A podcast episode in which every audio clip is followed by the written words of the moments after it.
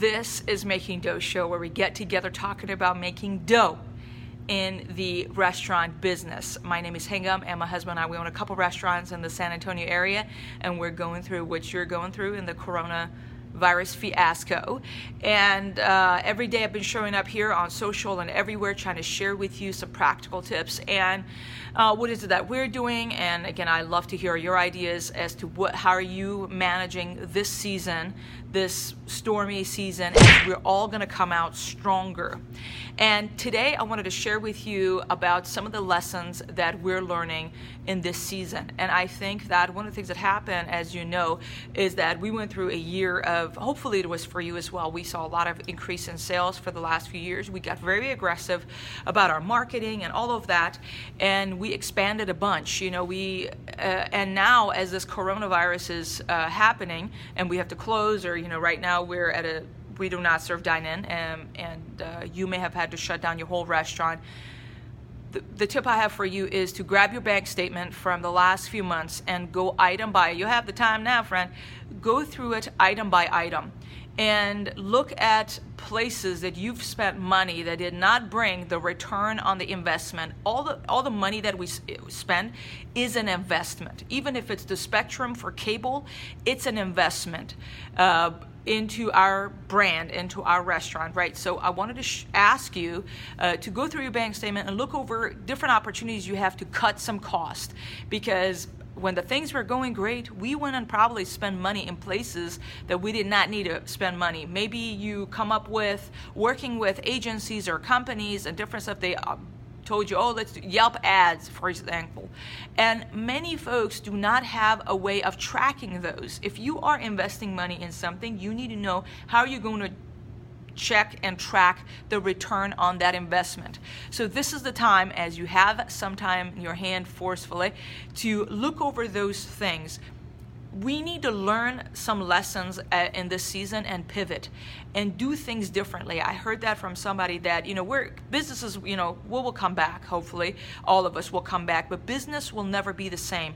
And as we're going through this, I am journaling, journaling a lot, thoughts that are going through my head uh, as a restaurant owner. And as you know, again, being in this business is uncertain as it is. You already knew that. It is incredibly risky. It's high risk and high reward, just like any business. But you know that restaurants are really volatile and fragile, again, as you see what we're going through right now.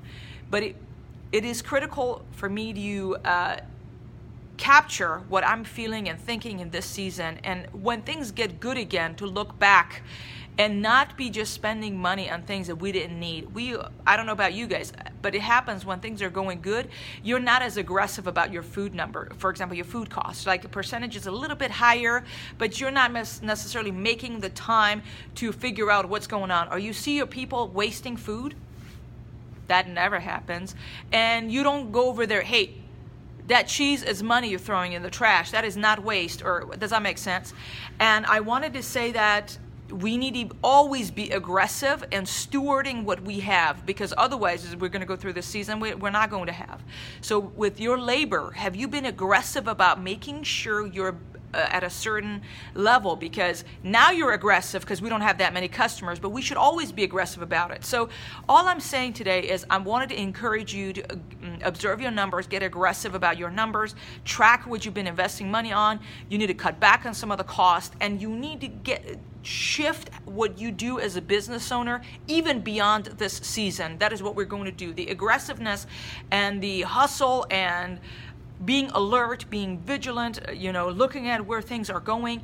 We weren't like that before as much because we got a little bit comfortable. And now we, and I'm going to count it as good because this is healthy as a business owner to go through these uncomfortable times. And we're going to shift how we do things. And even when we get past through this season, we're going to continue to be obsessed over our numbers, tracking everything, where the money is going.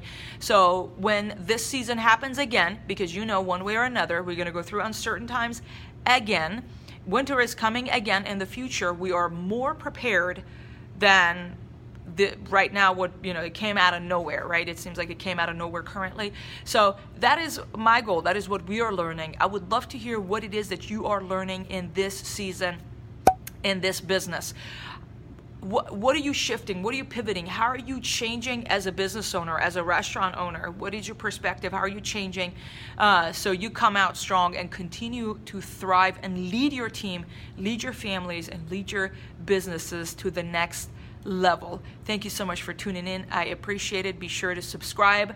Uh, if there's any way I can be of help, please email me at team at makingdoughshow.com. I would love to hear from you. If you have any questions as well, would love to answer it. Uh, with that, let's get back to work and make some dough. Thank you. Bye bye.